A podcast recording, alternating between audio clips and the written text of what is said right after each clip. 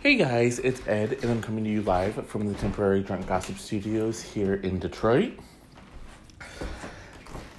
And as always, this I, this is going to be a long episode. It's, I guess, Motivation Monday or something.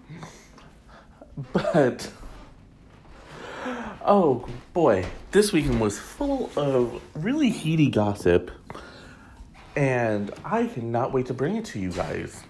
It has been one of those weekends where people just went batshit crazy.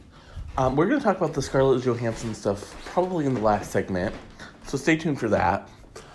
But right now, we're going to bring an update to a story that we cover, we've been covering extensively the Taylor Swift Scooter Braun feud. Now,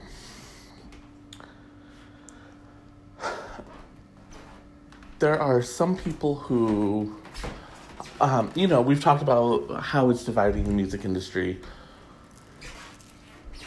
And as she has often in the past, Kelly Clarkson is taking the side of the recording artist. She is taking Taylor Swift's side over the producer.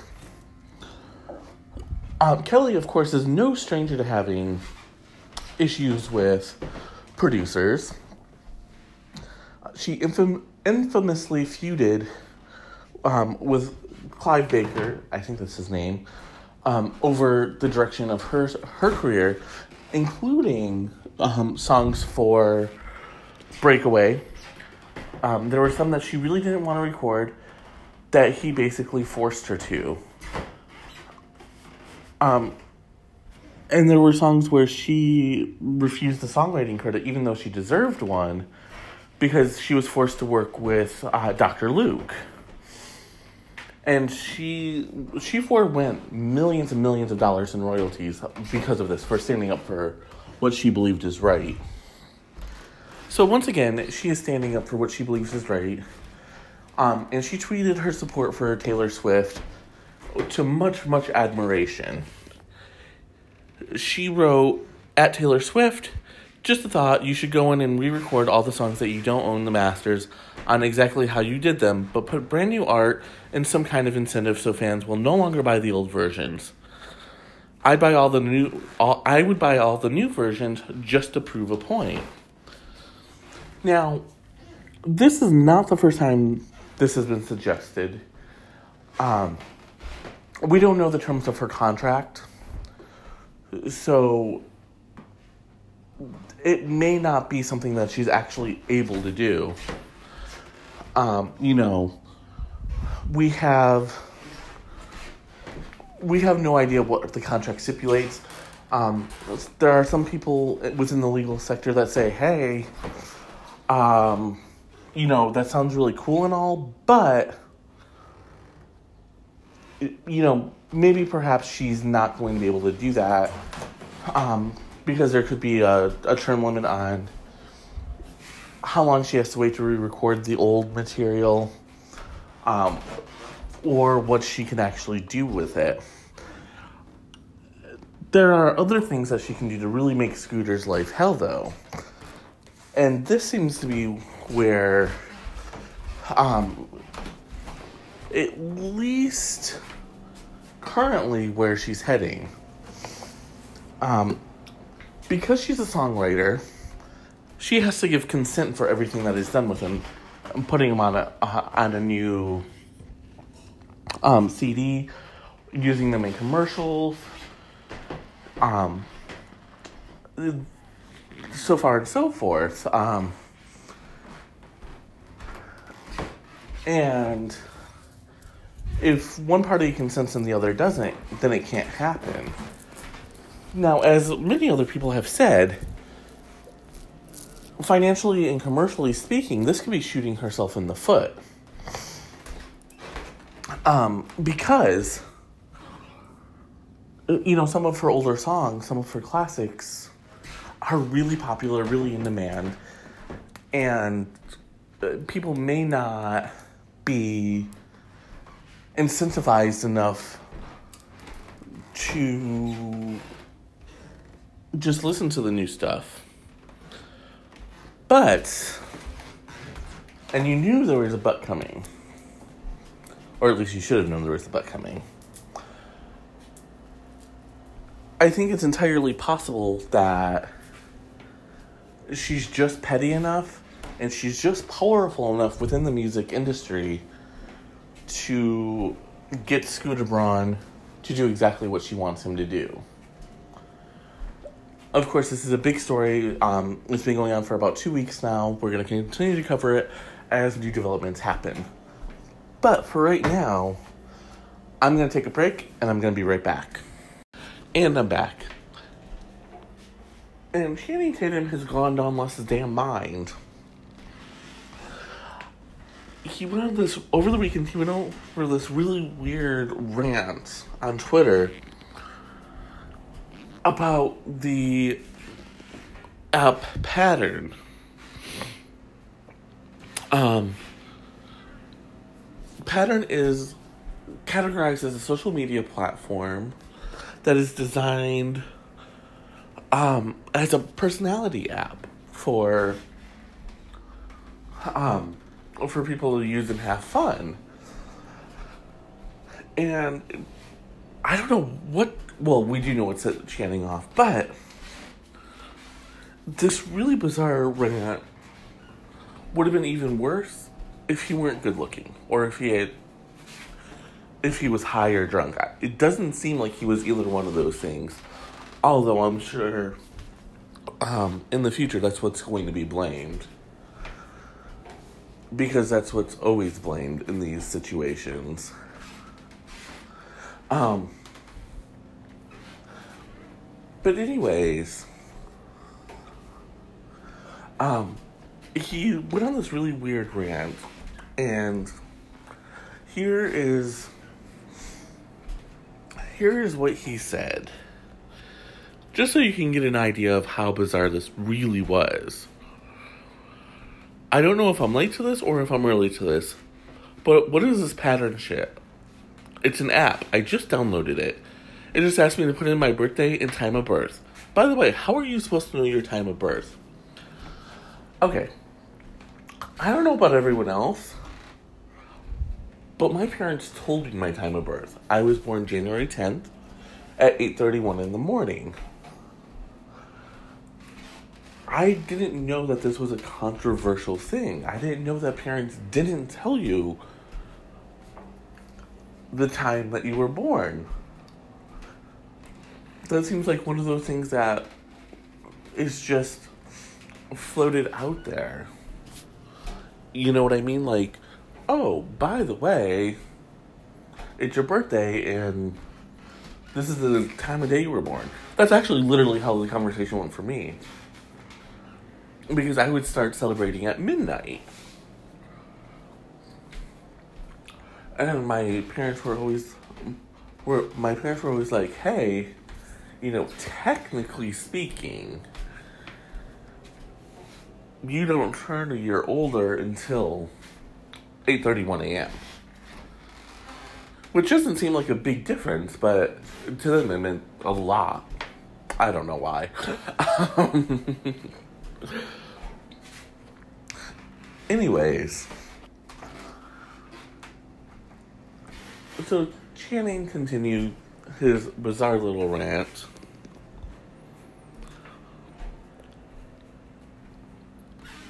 And said that he was in a therapy session. Yeah, I'm in therapy. Everybody should be in therapy. And following his appointment,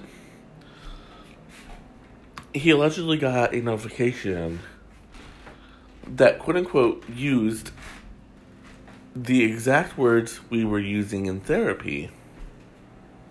Are you listening through the phone pattern?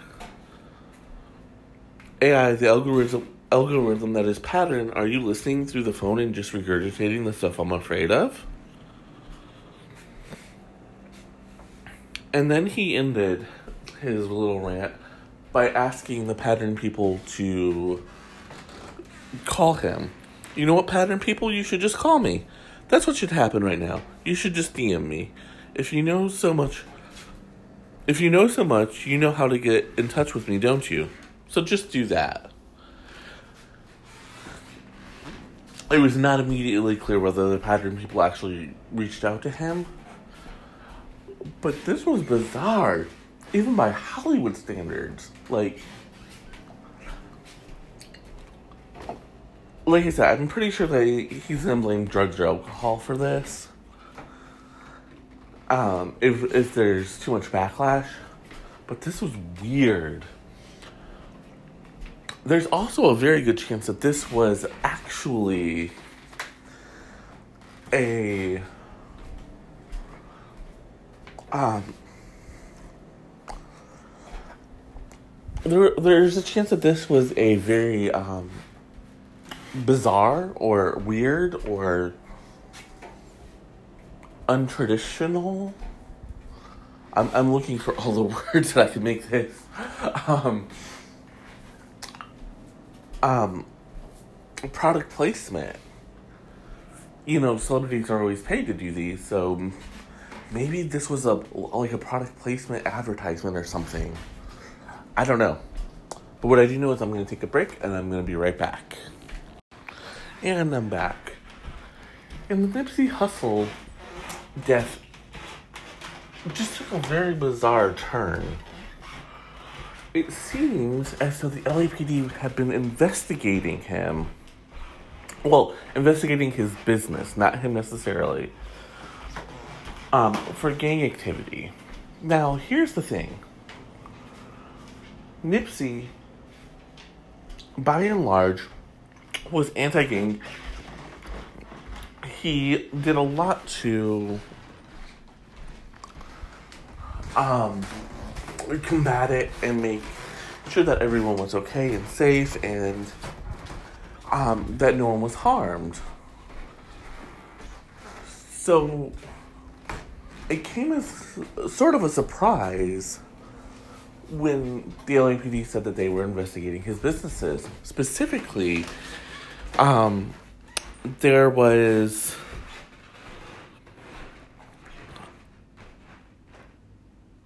um, his clothing store and um, a cell phone store um, and a barbershop. Now, according to LAPD and other sources, Nipsey Hussle himself was not part of the investigation. He was actually helping with it. His business associates were part of the investigation. And it was almost just kind of like Nipsey was just there. Um, and the really strange thing is that at one point there was a 30 day notice for Nipsey and his associates to vacate the strip mall where his businesses were. Um,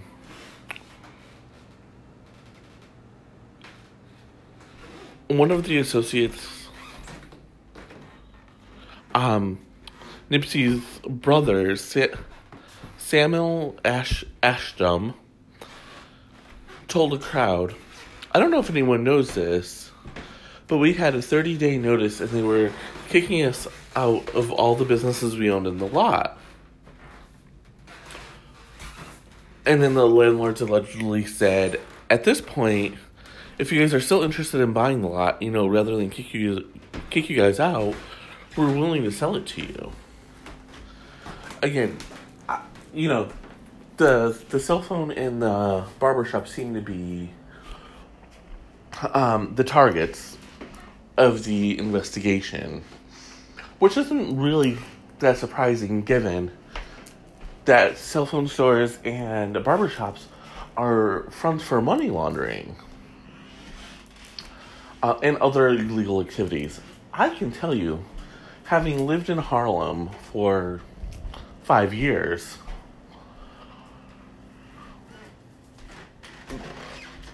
these places, I mean, some of the places probably are really legit, and you really can walk in and get your haircut for most of them. But there are also quite a few that all they do is sit around and talk with friends and whatever all day. And, you know, which is their prerogative, especially if they're not busy. Lord knows we did that a lot when I worked a traditional job. But, um,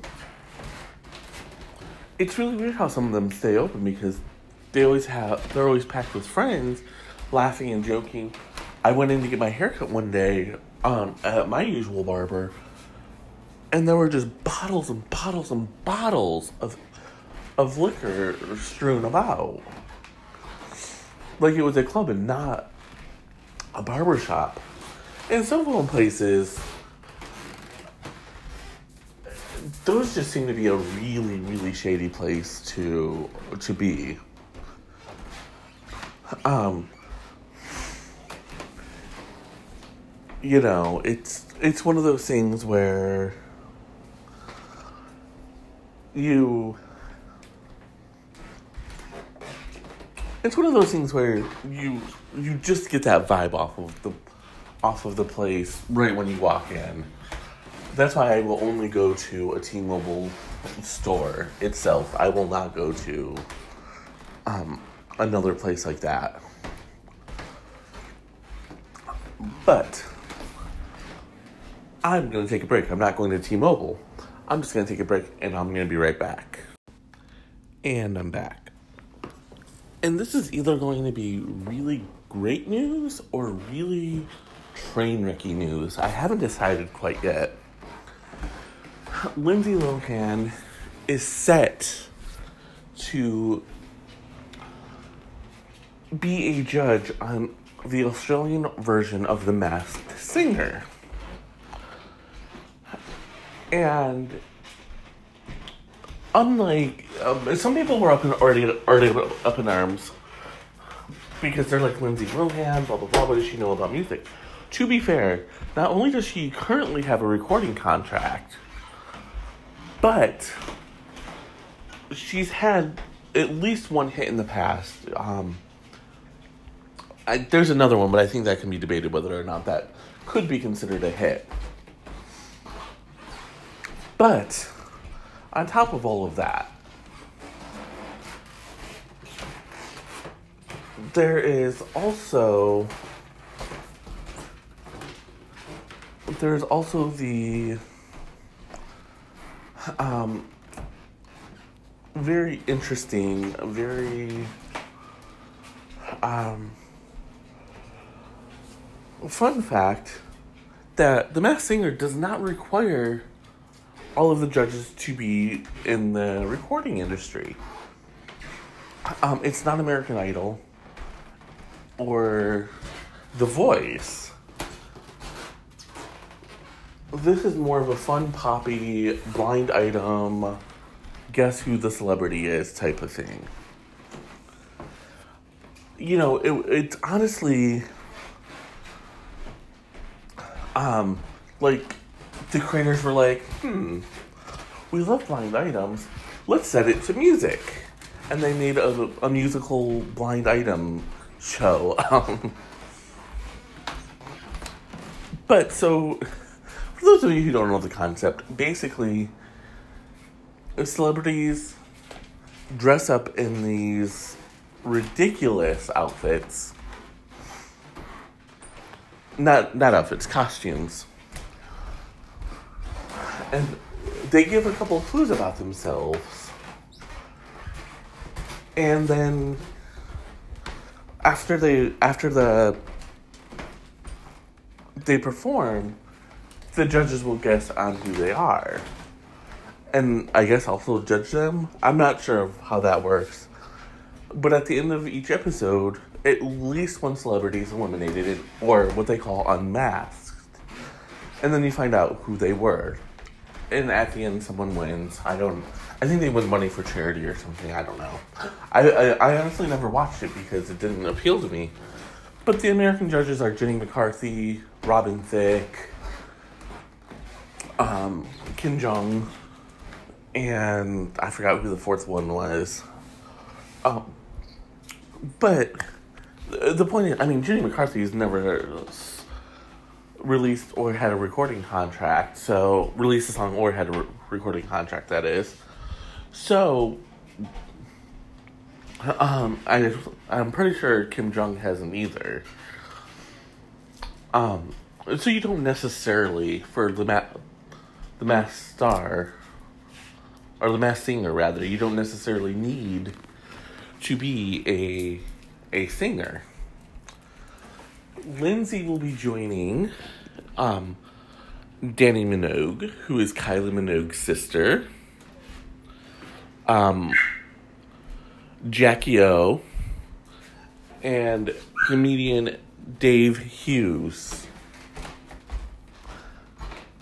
Um, at the judges' table for the Australian version of The Masked Singer. And here's the thing like, people are, are already speculating that this is going to be a train wreck. Given Lindsay's past track record. Um, I think the movie was called like Georgia Rules. Um, the movie she did with Jane Fonda, and allegedly Jane Fonda went off on her and said, "Hey, you need to be grateful. You you got paid millions and millions of dollars to do a movie for which you only have to work a couple of weeks. You stop this, you know, and do your fucking job." And Lindsay did not take kindly to that allegedly. However, the people over at MTV really were trying to find a way to bring back her reality show um, about the Mykonos club. So I think that there's definitely a chance that um, she's realizing her career is is really drying up, and she needs to do something to keep it going. We're going to keep an eye on this, but for right now, I'm going to take a break and I'm going to be right back. And I'm back. So, one of the things that I've been struggling with a little bit is quantity over quality. Does being a prolific writer make you sell more? Clearly, if you're an article writer, um, it will definitely, definitely help you earn more money because obviously, the more you write, the more, um, the more you write, the more you are going to make. But when it comes to like book sales and whatnot, does quantity or quality matter more? If you look at the Brandon Sanderson model, he writes really long books and he's also putting out two or three a year. So he's very, very prolific in those terms. Um, I'm currently reading The Way of Kings based on Will's suggestion, and um, it's 1,200 pages. And obviously, The Way of Kings is a, I don't want to say an older book, but it, it is definitely not a recent release but I, w- I went to the bookstore and I was checking out the Sanderson section. And he has quite a few books out, with more coming out this year. Um, I, he's already released one this year, I believe. And I believe there's one or two more um, scheduled for release. Um, or you look at James Patterson, who is releasing a book a month and that's not an exaggeration. Um, Patterson is literally um, putting out at least one book a month, sometimes upwards of two or three. And, you know, it really got me to thinking. As an indie writer, what really matters more? Um, there's a fabulous group on Facebook called 20 to 50K, which is basically um, you need to release 20 books, novellas, or short stories to start bringing in $50,000 annually in royalties. Now, that seems like a lot. And it kind of is. But it also kind of it makes a lot of sense. And it's one of those things where until you start bringing in money, you probably should keep your day job. Thankfully, my day job is writing, so. Um, but you know, we we look at it, and the advice on there is it's just so phenomenal, and there are so many talented writers who are freely giving advice to people like me who are, are just coming up or just you know yes i've re- technically i've released one two three technically i've released three books. Um, i'm part of an anthology. Um, and I, i'm working on becoming part of a couple more anthologies. Uh, will is working on becoming part of some anthologies so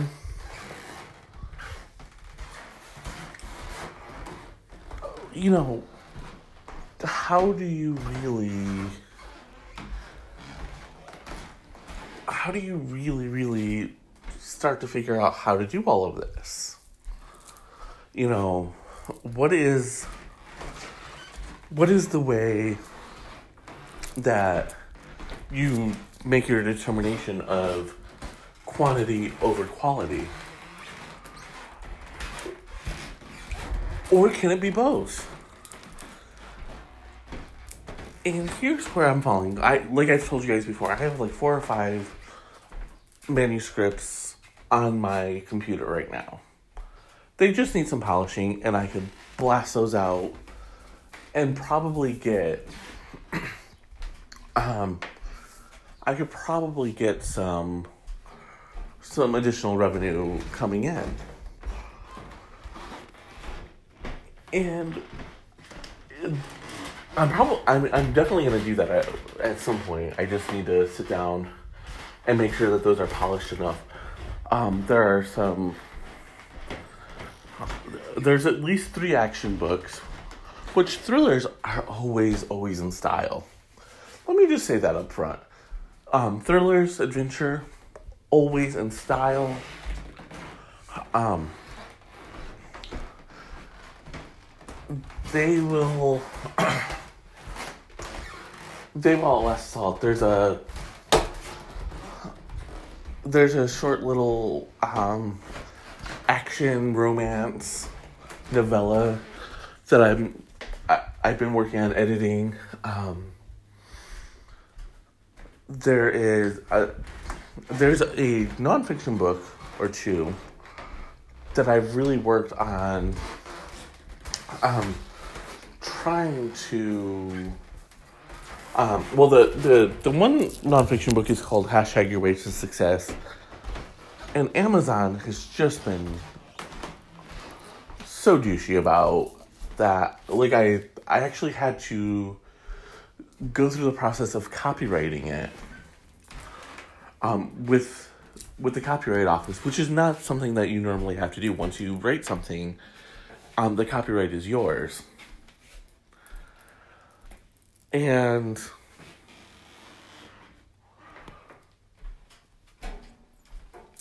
you know, after after even after all that, they still haven't let me release it yet, which uh, means I'm gonna probably have to change um, some of the uh, some of the content because times are changing. So what's going to be volume one should have actually been volume two in the hashtag your ways to success um, series. But we'll push on. uh, actually, I, 100% honesty here, I was actually hoping I could get hashtag your way to success um, to be a textbook um, or a book that people who who are learning social media advertising learn. And speaking of speaking of advertising, like how I segued right into that, a lot of people, there's a very strong contingent of people who say it doesn't matter how fast you write, how prolific you are, or even how good the book is. If you can advertise it right and hit the right market, it's going to continually continually sell no matter what.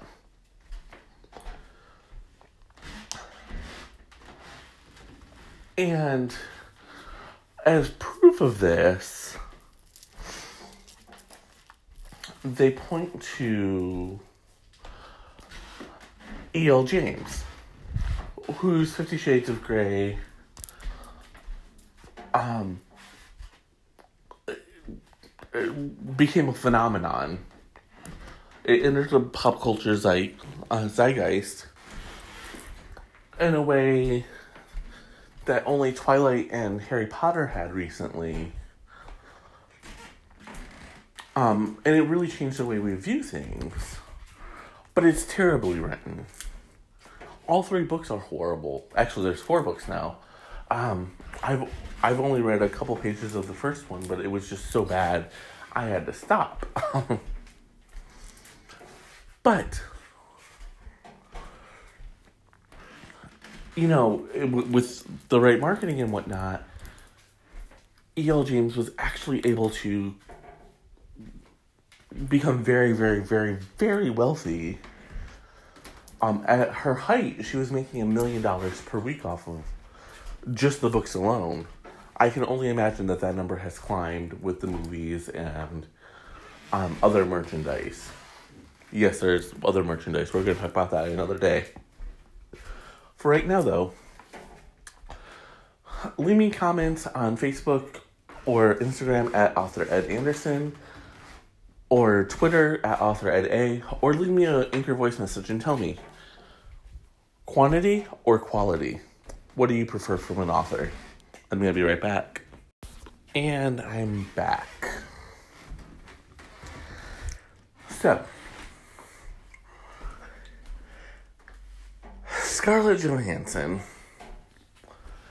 Uh, we talked about her last week in terms of her relation relationship with Colin Jost. I don't know why I can't speak today. but I want to dig a little bit deeper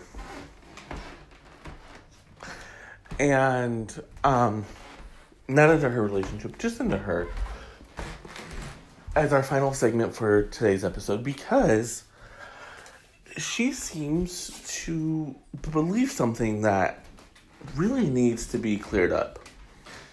Um, a few times, I forgot what the movie is called, and if Will was here, he, I know he'd be able to tell me. Um, Scarlett Johansson has stepped into roles that have caused controversy. Um, the role I'm thinking of it was originally um, created for the the original character was an Asian woman, and Scarlett Johansson played her. Scarlett Johansson, of course, is a white woman. Now there was a lot of controversy about this because you know people get up in arms when there's a suggestion that James Bond should be a black man oh, like, you know, the source material says that James Bond is white.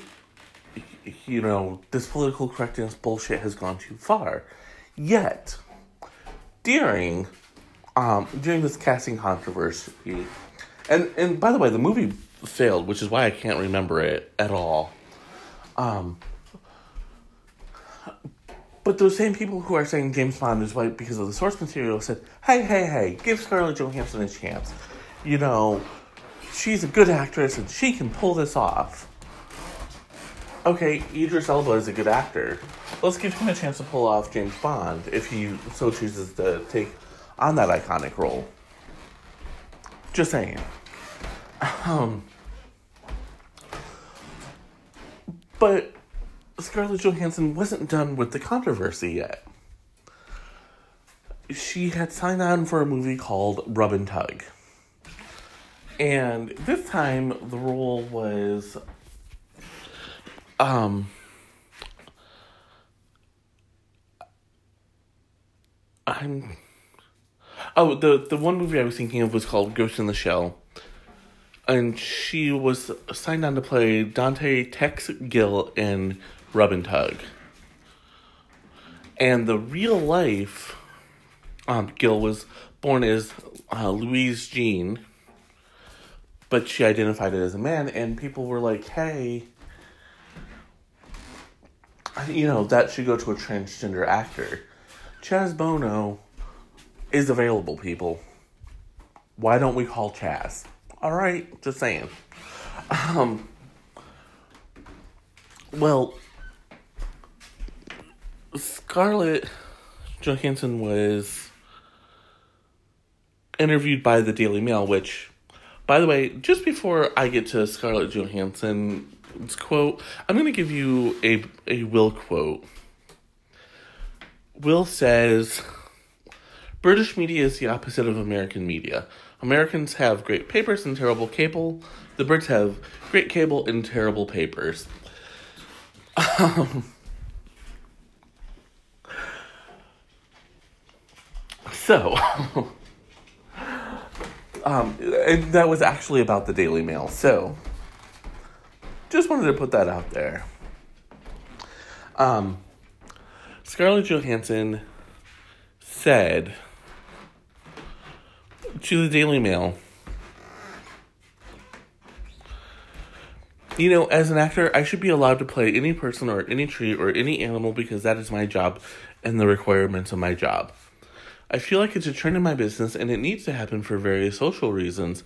Yet there are terms are there are times it does get uncomfortable when it affects the art because I feel art should be free of restrictions. Now, you can already imagine the backlash that came after she said this. Mostly because right after the transgender,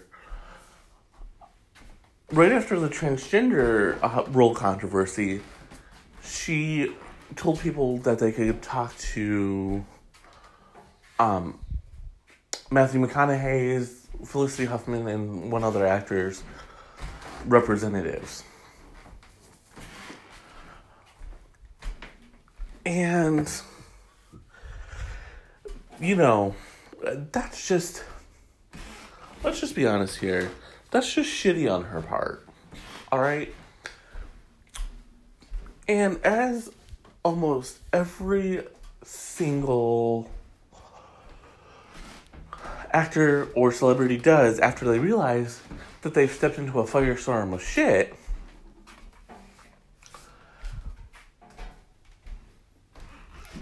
Scarlett Johansson tried to backtrack her comments. She um, she gave a statement to Entertainment Weekly and said the question I was answering in my conversation with the contemporary artist David Salle was about the confrontation between political correctness and art. I personally feel in an ideal world any actor should be able to play should be able to play anybody and art in all forms should be immune to po- political correctness. That is the point I was making, albeit it didn't come across that way. I recognize that in reality there's widespread discrepancy against my industry that favors Caucasian cisgendered actors and that not every actor has been given the same opportunities that I have been privileged to. I continue to support and always have diversity in every industry and will continue to fight for projects where everybody is included. And here's the thing, honey. No, you don't. All right. You know, if you did, you would have taken a different role in Ghost in the Shell. Now, I get it. Scarlett Johansson is a big, bold name. And you want a big, bold name, especially in a big movie. Um, and especially with the Avengers movies, her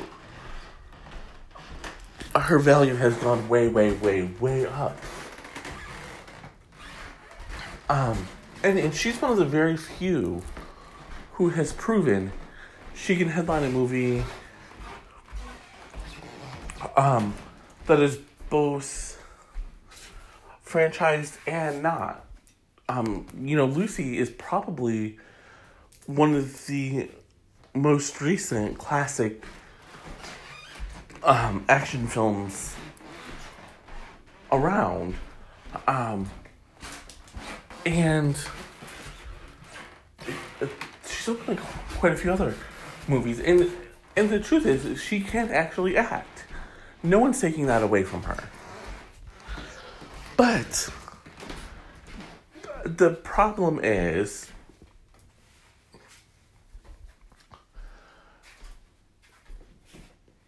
when she when she wants to stretch her wings she's not taking on like you know if she, if it was a british person that she wanted to play it wouldn't be controversial. Her accent might be really bad but it would not be a controversial move because it would likely be a white person. And her logic in her logic she should be able to play rosa parks. And that's not okay. You know or in her logic she should be able to play um christian grey. Okay i would actually pay to see that movie to be honest um but you know what i'm saying her logic is she should be able to play anybody she wants to play. And that's just not the reality of the situation. There are some characters who are designed one way, you know, because that's how the writer designed them. I don't design my characters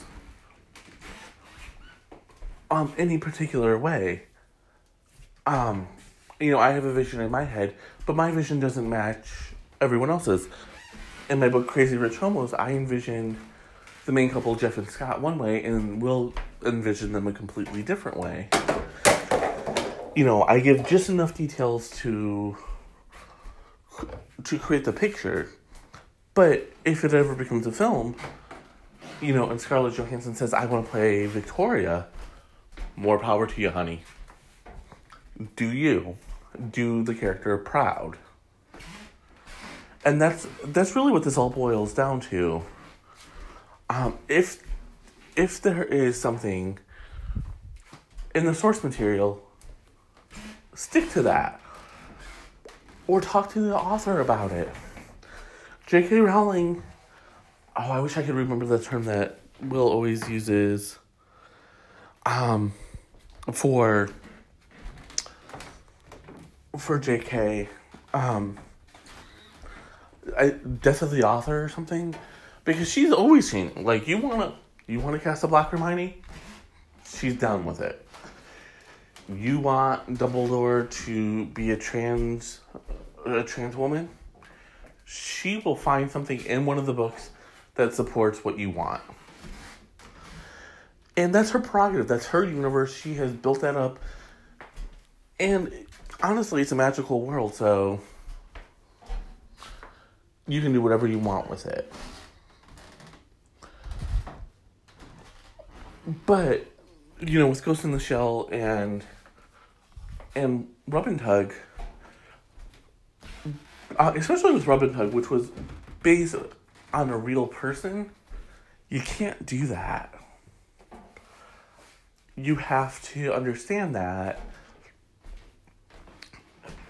this is not something that you can just